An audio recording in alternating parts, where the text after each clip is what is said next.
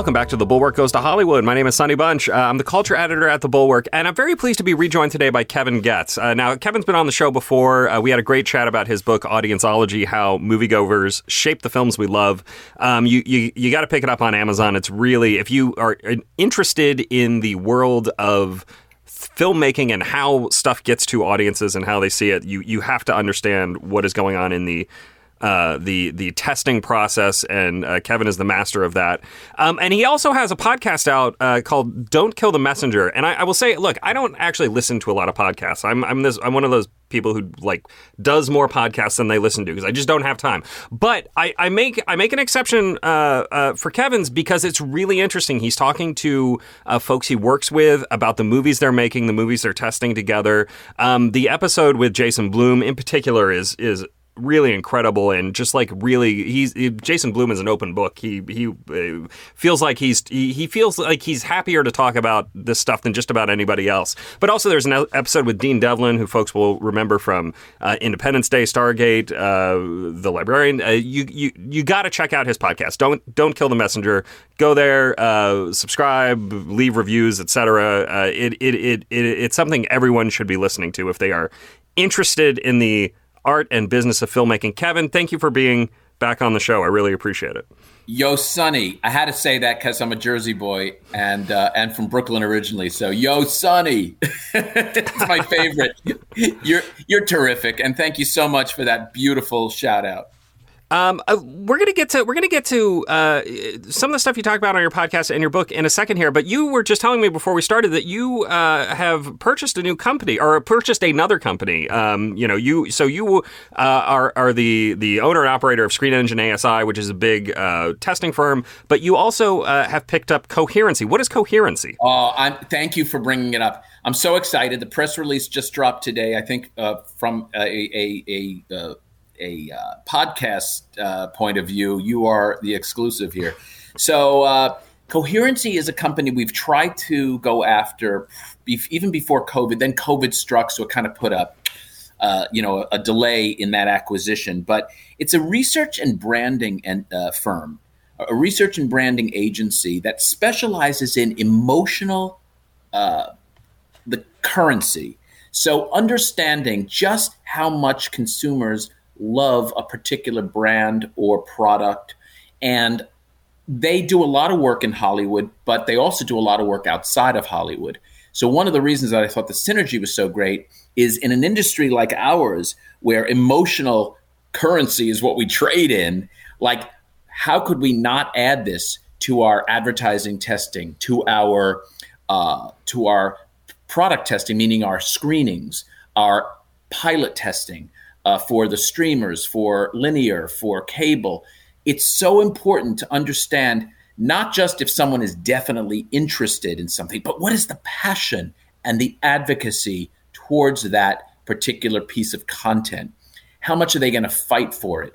And that is super important, in my view, to separate uh, the good content from the great content. And you know, eh, people say, you know, at different points in time, distribution is king, marketing is king, content is king. Well, content is king, but con- but but not just content, but great content. And great content is content that really lives in that hierarchy, that top of the hierarchy of of of stuff that resonates with you in a visceral and emotional way. So I'm really excited to have this company started by Jeff Molesky, Steve Markov, and Lee Lodes joined Screen Engine ASI, and uh, I know the industry is going to love it. Well, how does it how does it work exactly? I mean, are are we, are we talking about um, uh, you know uh, a a questionnaire after the fact, or is it alive with dials and people are you know interesting? Uh, yeah, they do several things, uh, journeying and uh, and and community chats and things like that.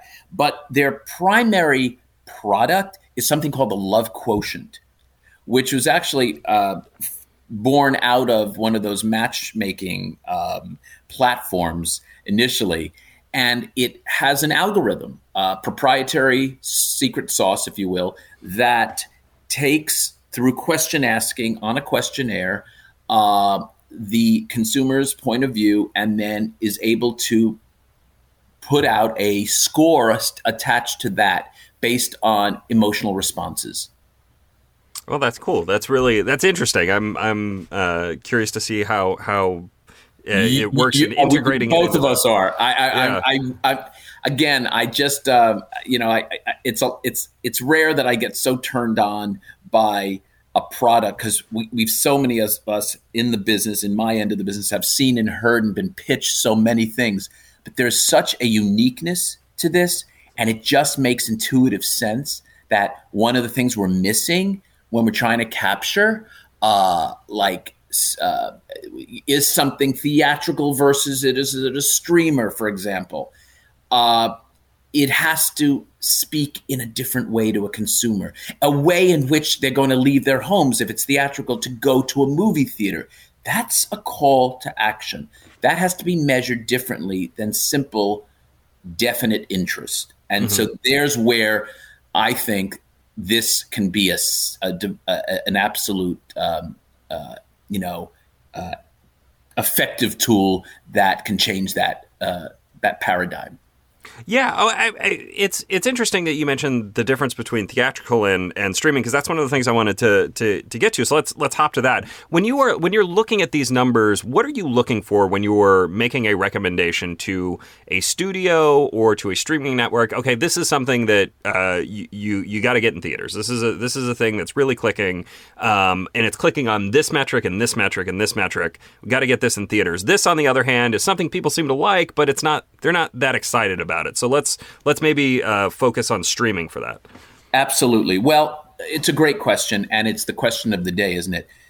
First of all, I think that research needs to be conducted earlier than actually once you've um, you've uh, made your product, because there are a lot of economic consequences that can happen if you go the wrong way. That is to say that if you're going to say we're making this as a theatrical movie, there are um, costs associated with that from a marketing standpoint that um, that could really blow your model. So you need to know very early on before you greenlight the movie whether or not it's going to go on the streaming a streaming platform or whether it's going to go um, theatrically. And when I say theatrical, theatrical or something else. Right now, the something else is mostly a streamer. In the theatrical benchmark now, the the the, the ticket to entry is really uh, dictated by a certain level of uh, eventizement. Like you've got to create an event around something, whether it is um, special effects, whether it's a great director, whether it is a, sub, a star or several stars, whether it's a unanimously great reviewed movie. Like there has to be something to hang your hat on that is different than so many of the other movies that are not on uh, that are not, don't have those elements that don't have those kinds of special hooks. So if you don't have one of those, it's really really difficult to um, to to to open theatrically and to justify to make a business argument. It's why we should spend a minimum of thirty million dollars, let's say, to open a wide release movie. Um, if you don't have the um, the goods, now the movie could be really good. Like I've seen a lot of really good streaming movies uh, that just don't work theatrically. Uh, if you watched the Globes last night, you saw that uh, in, you know there's several movies that people are like, "What? What movie is that?"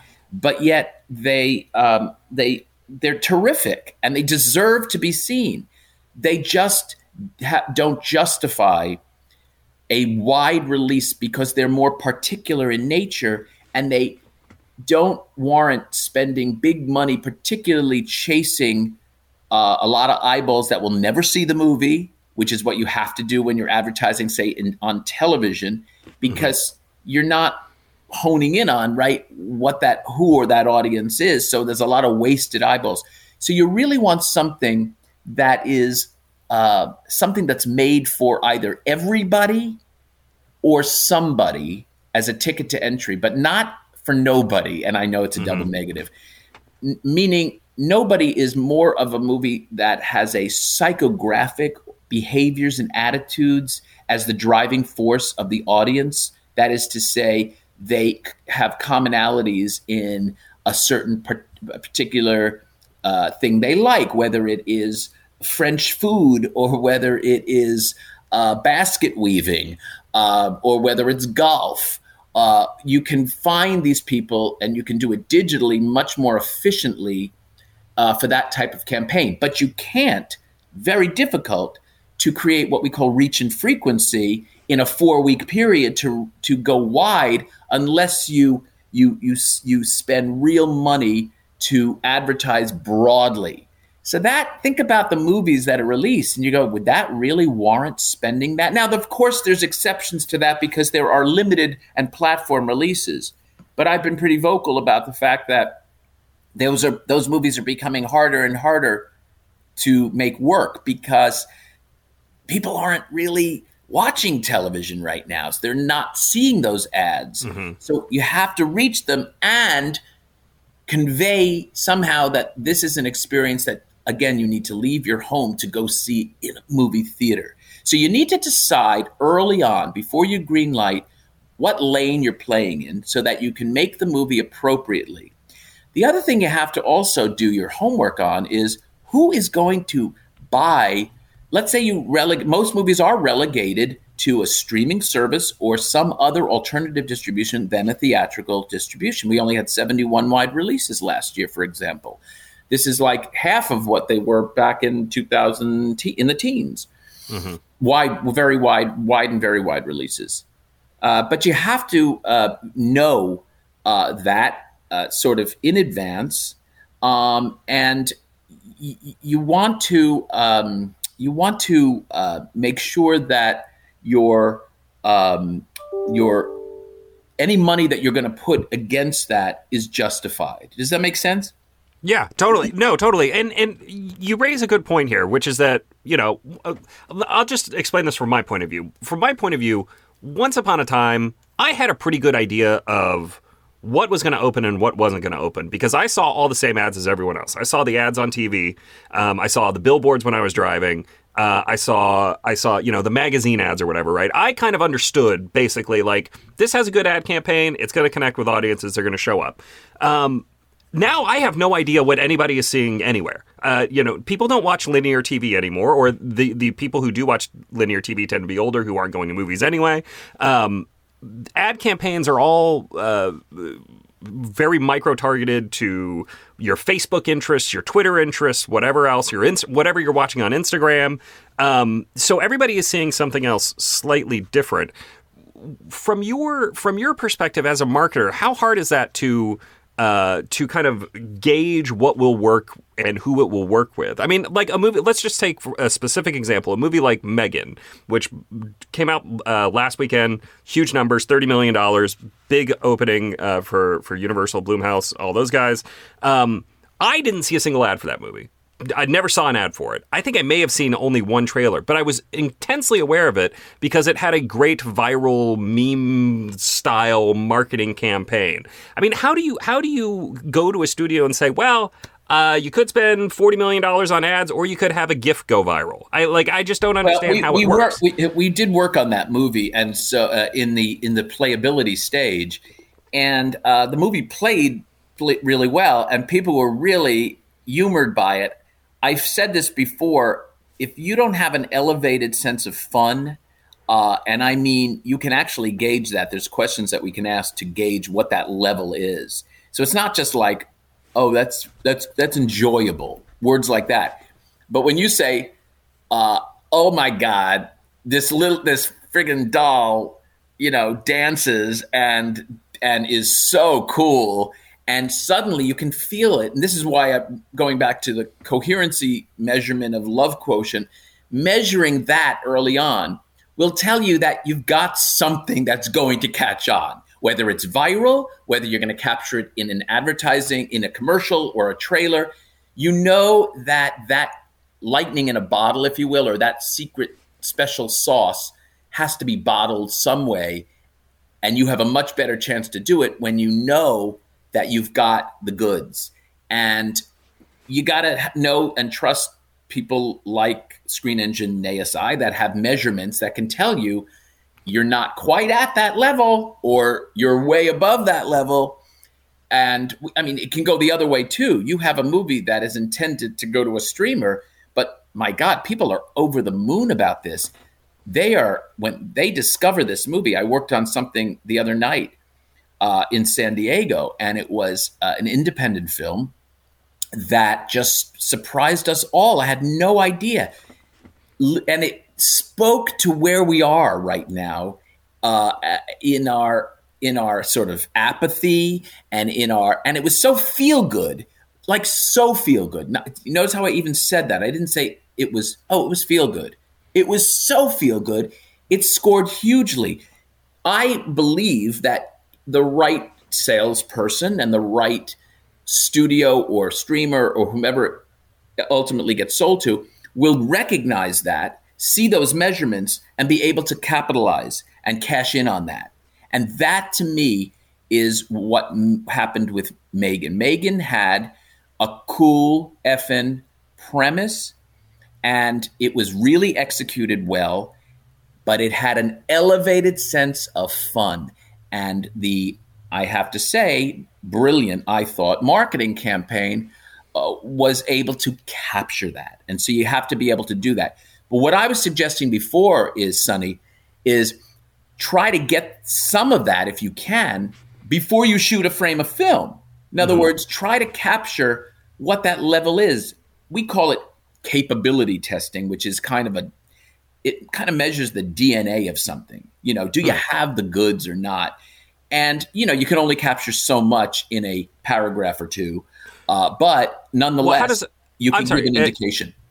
yeah, sorry to interrupt. How does that work? Actually, how do you how do you do you do you have like a, a, a group of people and you read them a synopsis and you say, okay. well, are you, you yeah. interested in that? Basically, the answer is yes. But when you recruit an audi- a, a screening uh, for an audience, we generally, if we don't recruit it blind, meaning it's just this is a new ma- major motion picture studio is releasing this new comedy and here's a movie qualifier list. If you like these movies you're probably going to like you know that's sometimes how we recruit.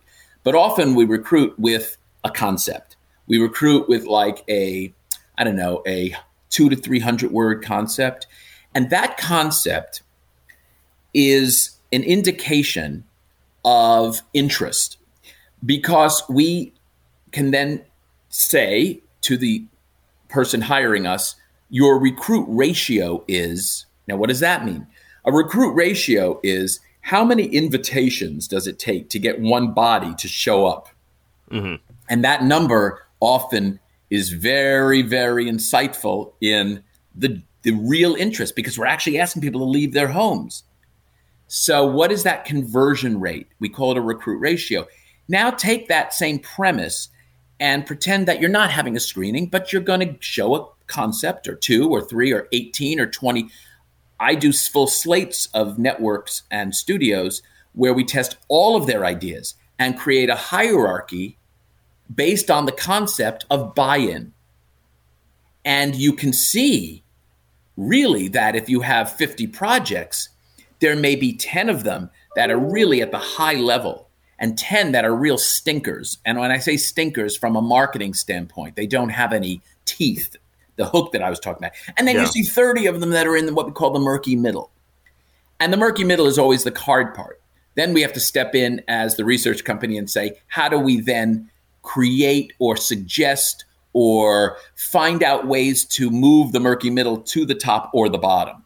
So it's a it's a hierarchy system, but it really a picker, if you will, but it gives you an early sense of buy-in.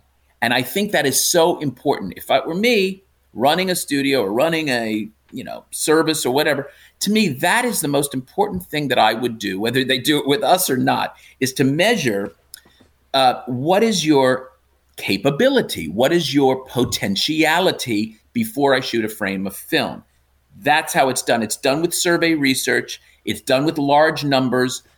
It's uh, we work with outside sample companies who do this for a living, and are, they've They, you know who you you're talk, you know the people that you're talking to are who they say they are, uh, and we uh, curate them. We set quotas up so that we get you know 50% males and 50% females, and we get uh, you know 25% 18 to 24 year olds and 25 25 to 34 year olds and 25 35 to 49 year olds and 50 plus for the other 25% we know that we do a diverse audience with ethnicity and race uh, so that we're getting a real representation of uh, a particular um, you know the american sort of scene. We also do it internationally as well where we don't concern ourselves with race and ethnicity as much but then you can also begin to see okay, maybe it's not testing overall so great, but uh, I'm a streamer and I need a movie for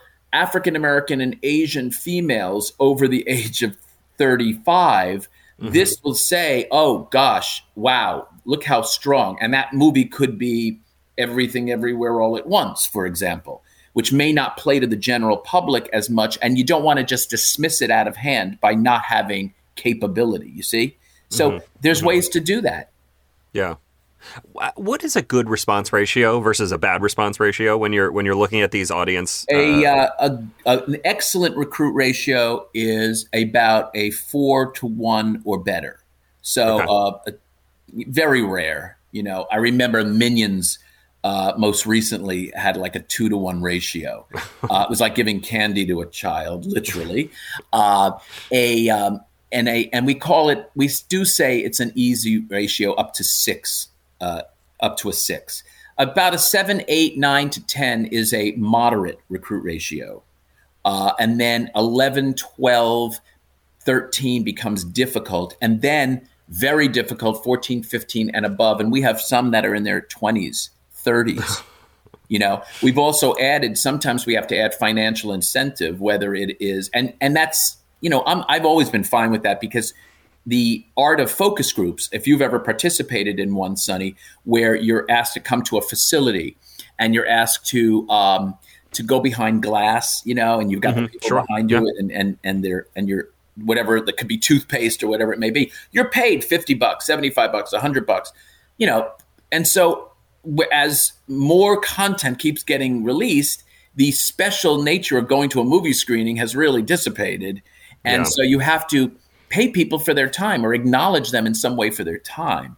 Uh, and uh, we've done multiple studies to determine that they don't, whether you're paying someone or not paying someone, I say pay, it could be a movie ticket, it could be two movie tickets or something. Right, right. Whether you're incentivizing them or not is irrelevant in how they're actually rating something.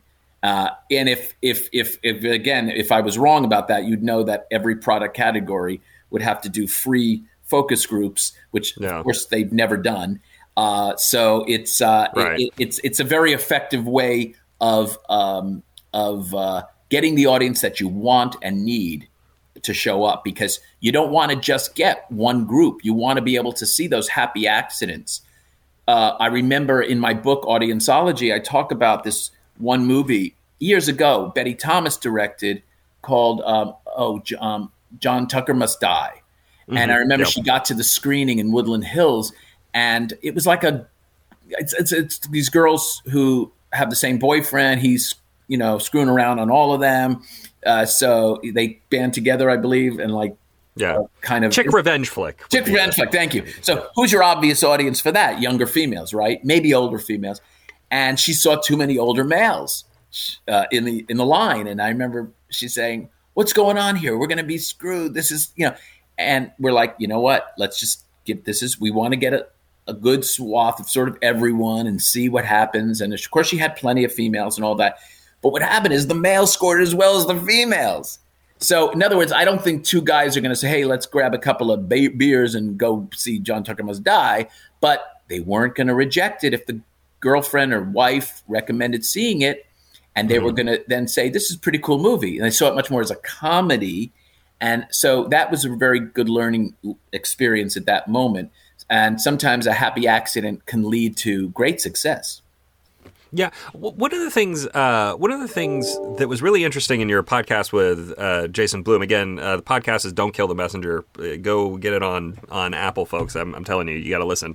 Um, but one of the things that was really interesting in that you, you were talking to him about the uh, the screenings for Get Out. Now, Get Out obviously is one of the huge, big successes of our time. Um, uh, uh, it it did great cinema score numbers for a horror movie. You know, it's always hard to get those to, to test well. Um, but you said in in your in your uh, show with Jason Blum that it it didn't test well with the audiences, and that was because they didn't they didn't have any marketing aid to let them know what the movie was. And that that's a really fascinating insight to me because it, it is we are at a weird time in movies where originals have a hard time uh, breaking through, finding an audience because nobody knows what what they're about and nobody wants to take a chance on something. Um, so how do you uh, what what's your point of view on how marketing can help educate the audience and prepare them to enjoy something? Tremendously so, and not only marketing. Uh, a marketing campaign, but critics can too. I've seen many, many movies over the years get influenced because critics saying basically, if you don't like this, you're not in the know or you're not cool. And so if, if you get unanimous, I don't mean good, I mean like great, like reviews, that can actually turn someone's opinion. Oh, maybe I need to give this a little bit more thought. Now, reviews are funny because the general public honestly doesn't care that much about reviews. They care about um, great reviews can drive a conversation forward, and really bad reviews can almost create a negative uh, downward pressure. But uh, most of the reviews, as you know, are somewhere in the sure. 30s, 40s, 50s, 60s, 70s. That's just basically noise to a lot of people. And mm-hmm. they listen to audience scores more than they listen to critic scores. However, mm-hmm. uh, for a particular audience, a specialty audience, critics still matter, and but only if they are unanimously great. You know, I'm talking 85 and above, say on a Rotten Tomatoes type of thing. Uh, now, marketing uh, educates you, initiates you, uh, persuades you if it's really good, uh, and sets you up for the right, uh, the right, um, uh, the right thing, the right tone, the right, um, the the fact that you have the permission to laugh at something that is maybe not overtly funny. A good campaign will will show that, will communicate that message, and that's really important. The brilliance of Get Out, let me just say, and Jason Blum is on record, so I'm not talking out of school by mm-hmm. ever talking about a particular movie uh, unless I've gotten permission from the from the people that uh, are that I'm discussing. But Get Out didn't score badly. It scored. It just didn't score off the charts. And the reason for that is many movies that have sort of a uh, dual tonality or have a uh, you know uh, uh, a mixed genre. Um, audiences can't often peg them into a into a particular lane. And so they're a little confused. And so they don't necessarily rate the movies as high as they might. Correct? You understand? So, right. sure. Yeah. So makes sense, right? So in the in this in the case of Get Out, Get Out took such a turn, and it was so interesting, but people didn't know necessarily what to make of it. So that's I think why it didn't score so well. They were intrigued by it.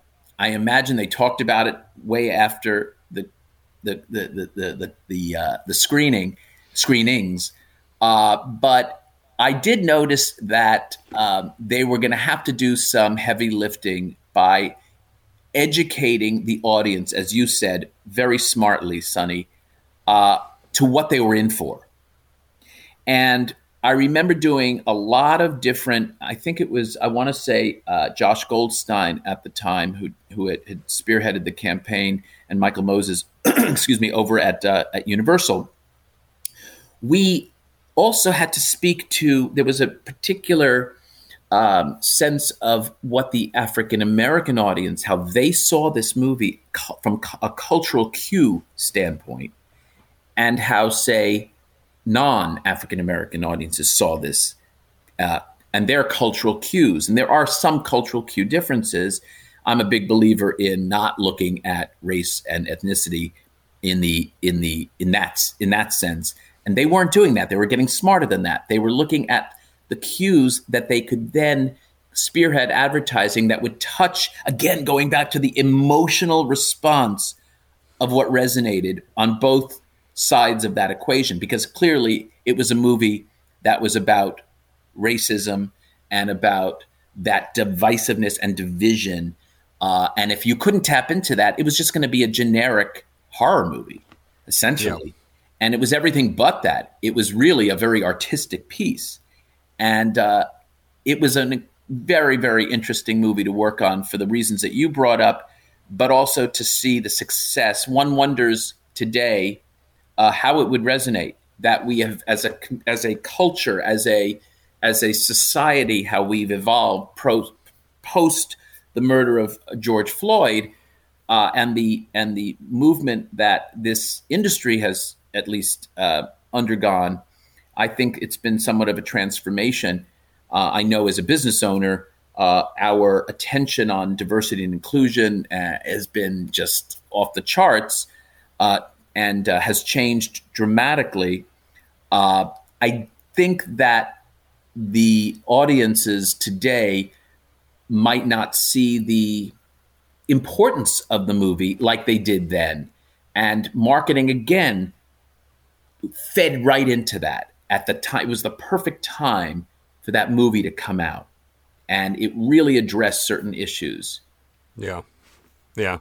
Um, one thing, you know, one thing you had, you mentioned uh, a little bit earlier, eventizing, eventizing movies and making them a, a, you know, it's either look, this is the new MCU movie, so it's an event, you got to come see it, so it's not spoiled for you, or, uh, you know, it's a new horror movie, you want to you want to go see it and experience it with an audience. Um, one thing that used to be eventized every year uh, awards season movies, right? Oscar movies, prestige pictures. Um, and that seems to have gone kind of away. I mean, I, it's it seems it seems that the the uh, audiences are not excited for these anymore, regardless of how good they are. I mean, a movie like um, 13 Lives, 13 Lives, the Ron Howard movie about the the rescue of the Thai soccer players in the cave. Um, made my top 10 of the year. One of my one of my favorite movies it is, of the year. Uh, by the way, Sonny, it's extraordinary. I worked on the movie with Ron uh, and uh, and uh, you know MGM, um, and it was spectacular. And I'm going to say because they publicly said this, one of the highest testing movies that we'd ever tested. Right. Well, so here's my question though. Here you you've got a movie that tests this great. It's got a great pedigree. It's got great stars. Uh, guys like Colin Farrell are in it. Um, it it it has it just has this it has everything going for it, and it got a limited theatrical release, which is nice. But it, it it's gonna most people are gonna see this on streaming. It did it did not get a, a big wide release, um, and I'm I'm curious why why why have how have we lost that ability to again eventize uh, to use your word uh, a a uh, a prestige uh, award season, but also just like very good, thrilling, dramatic picture like this. Well, you use the word, use the operative, dramatic. Uh, this is a no indictment on the movie or Ron, who I consider a friend, uh, or and Brian, also who I consider a friend, and Michael Rosenberg and that whole team, and all the MGM folks. No indictment at all on them. It's about consumers, and mm-hmm. consumers, mm-hmm. customers, are seeing dramas as something that they could easily see at home and can experience at home. There's no great cinematic reason to usually go. Uh, there is um, uh, sometimes many people cry at dramas, and many people don't like to cry in public, for example. Uh, there's an intimacy about a drama, and there's a sense of I've seen this story before, whether it is uh, the Chilean miners movie. In this case, this was about um, other kids that got caught in a mm-hmm. mine. Yeah. Whether I saw it in, it's not something that feels from its DNA that is altogether new and different. It is maybe the best version of something that it feels familiar, but they're familiar, but there is a familiarity to it that people are not called to see this. And reviews, uh, well, great as they may be, as I said, are typically not the impetus for a general audience movie. Uh, they might create that particular audience to go see it, but uh, and I don't even know what the what the reviews were on the movie, but I can tell you that I, I thought the movie was spectacular. I'm like you; it's on my top ten list. Um, but like, you know, are people going to leave their homes when you put a movie like 13 Lives next to Avatar. And Avatar is a movie that I went to see last week uh, and um, was blown away by. Now, you could say it was too long. You could say it was, uh, it was, um, you know, uh, I don't know, confusing because there were so many storylines. But it was it elevated the cinematic experience. It absolutely fed into that. For that reason, it will be one of my choices, probably for the Academy Award. I say probably because I'm not really allowed to say what I'm voting for or not or nominating. But I will say that there is we we need we all should, as Academy members, I think, have a responsibility to say what is sort of elevating our art form what is elevating our um, our uh, field of motion pictures. And there's no question that Avatar does that. And it's not just good special effects. That would be mm-hmm. absolutely, um, you know, minimizing uh, James Cameron's vision. And it's you feel something. You you know you it's you you you invest in these characters, and yet it you're immersed in a whole new world. So any drama, put that against that, and you answer your own question. Is it is is part of this? I'm sorry to harp on this, but it, it is really interesting to me. I, am I'm, I'm I've been trying to figure this out now for two three years. What what's going on? Is is this a uh, is it a function of TV?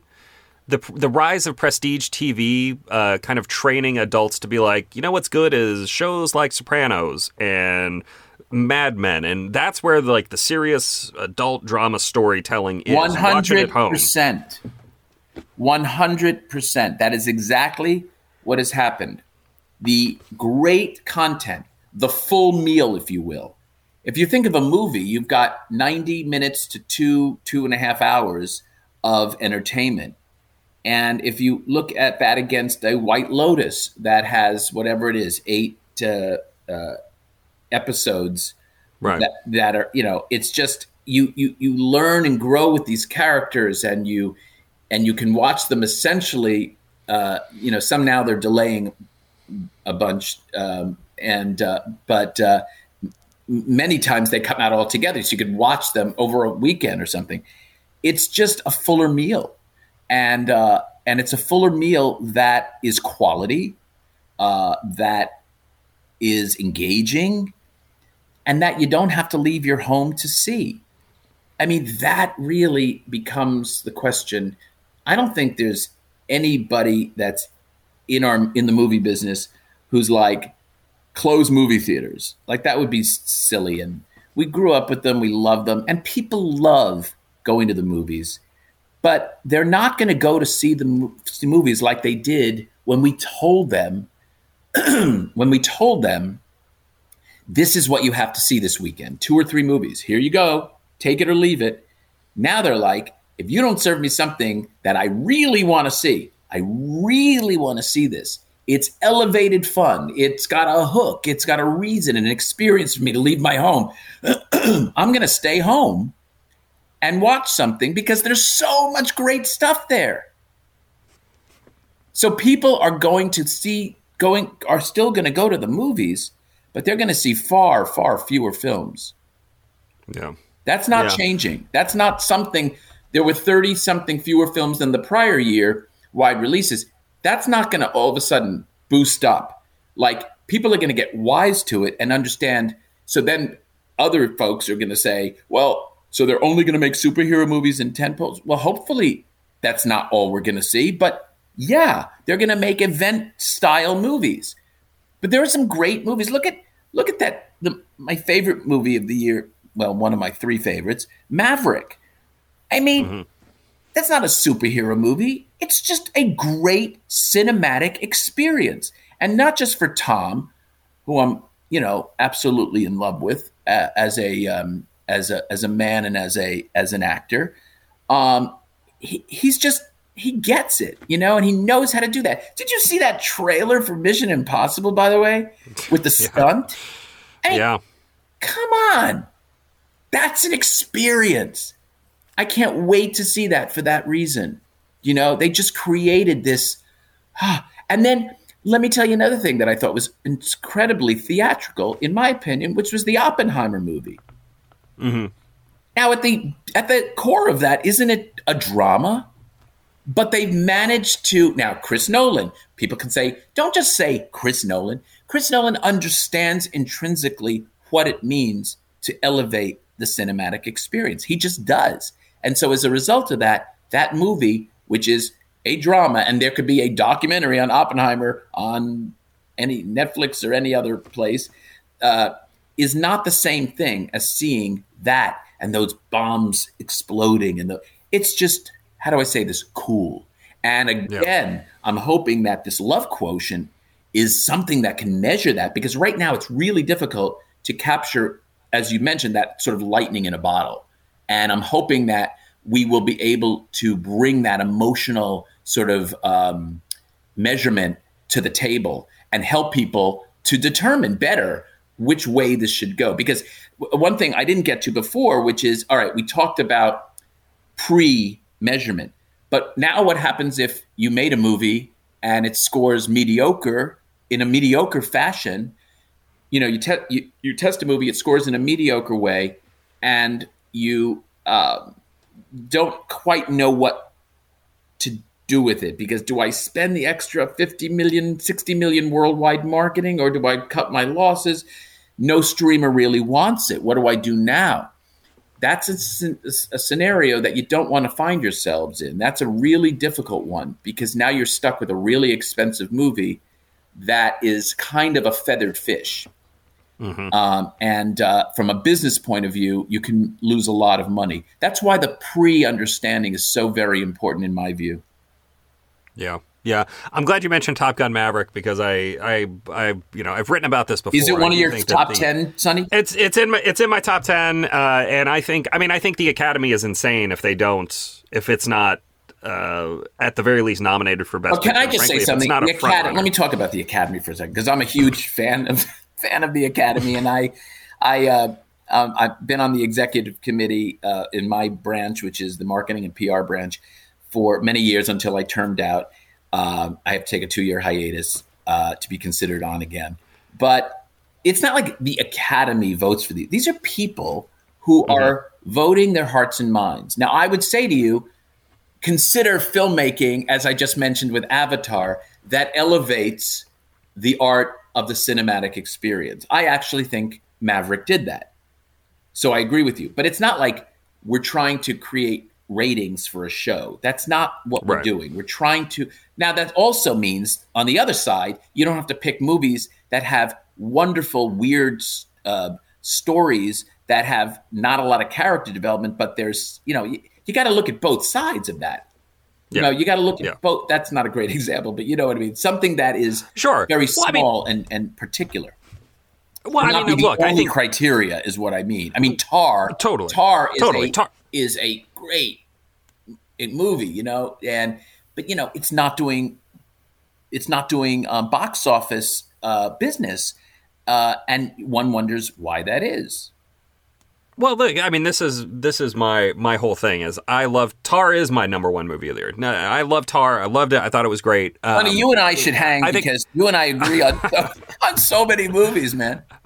Well, this is, uh, but but if if if the if the voters of the Academy pick that as best movie of the year, they you guys might as well shut the Oscars down because I like I the the audience. I I understand you don't want to. You're not chasing ratings and and all that but if the Academy Awards is a showcase for the for for the business of Hollywood and the great things that everyone's doing, everyone's just going to tune out. If a movie, even a movie as good as Tar, which I love, again, my number one picture of the year, I just I, I can't see it winning Best Picture for basic practical prosaic dude, reasons. Dude, we are, as I said, we are artists working to bring and attention to the most artistic experience and that could be a small movie like a hurt locker uh, mm-hmm. in one year and it could be a titanic in another year i mean it's yeah. not or a forrest gump you know it's like it's not about we're trying to create a, a reputational look we, we have certain things that we're trying to consider and and some of the criteria because excellence comes in many different ways excellence just doesn't come in a, uh, a very particular script. It also comes in extraordinary special effects. It also mm-hmm. because we're trying to look at the whole world of filmmaking.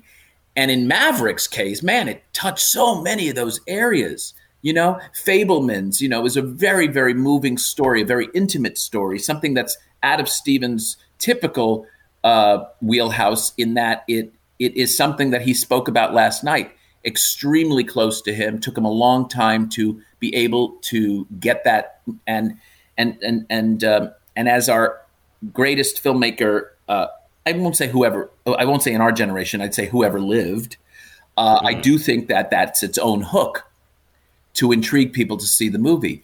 What went in the mind and makeup and composition of this guy, and it does a really good job of sort of getting under that and having us figure it out. Uh, and I hope that people, you know, just because they haven't seen it, well, A, will see it, but I hope the Academy also sees that as not just, uh, you, you know, if it's like I said this about Woody Allen, and, and I say it about Steven Spielberg. It's like, imagine the worst movie that either of those two gents make. Uh, in, you see it only that movie, it would be discovered as a great movie. Do, do, you, do you know what. I mean? Like, yeah, sure. You just yeah. expect them to hit it out of the park every single time, and I think that that's uh, very, very, uh, very, very interesting. Uh, that yeah. you, um, we can't put undue expectation. Each picture has its own sort of special, you know, special thing about it. Sure. Totally. All right, uh, I'm I've, I'm running long here. Oh gosh, uh, should, I know. We wrap it up. I talk forever. I, I, I always like to ask uh, at the end if if there's anything I should have asked. If you think there's anything folks should know about uh, marketing, what's in what's in theaters, uh, what, anything else? What what did I what did I not ask that uh, you think folks folks should know about? I think it's more about what you're talking about with the Oscars and. Um, and, uh, and let me be an advocate for the audience for a second. Um, the audience is in the driver's seat, okay, and the audience has a lot more uh, sway and opinion than they think. When you're talking about the Oscars, you're talking about a curated group of the best in the motion picture arts who are coming together to decide what speaks to them and as I said, what elevates filmmaking. Audiences have a different barometer. So that's why often the Oscars are not necessarily in sync with the general audience. Because the audience just wants to be entertained in a heightened way and have either, not either, have both an intellectual, satisfactory experience, but also an emotional, satisfactory experience. And if you capture that and you have this elevated sense of fun, a movie will succeed. I have an adage that I've used, and we can have a different show on this because it's what my second book, which I'm writing right now through Simon and Schuster, called uh, "How to Score in Hollywood." It's about getting to the green light and what goes into that, and what audience, how do audiences inform that decision, and they really do uh, and should uh, and I'm hoping that our people that are greenlighting movies do listen to um, to the to the audience. And as I end every podcast with, I say thank you for tuning in. We appreciate you being part of the movie making process. your opinions matter. Yeah. Uh, and that is a, that's a good way to sign off here. Again, uh, Kevin, thank you for being on the show. Uh, name of the book is uh, name of the first book. I'm, I'm glad to hear we, are getting a sequel. Uh, is Audienceology: How Moviegoers Shape the Films We Love. Uh, there will be a link to it in the email. Make sure you click on that. And and the podcast again. Don't kill the messenger. again, if you want to understand uh, how a uh, th- one of the most important and underappreciated parts of the filmmaking process, the audience testing. I appreciate process. you saying underappreciated, um, by the way. well, it's it, it, I, I don't think I just don't think people think about it. For I mean, it's and this is invisible to audiences probably for good reason, yeah. you know. But yes. uh, but but it's it's it's it is a must understand if you want to understand the business of showbiz. So uh, check out his podcast and his book. Uh, my name is Sonny Bunch. I'm culture editor at the uh, Bulwark, and I will be back next week with another episode of The Bulwark Goes to Hollywood. We'll see you guys then.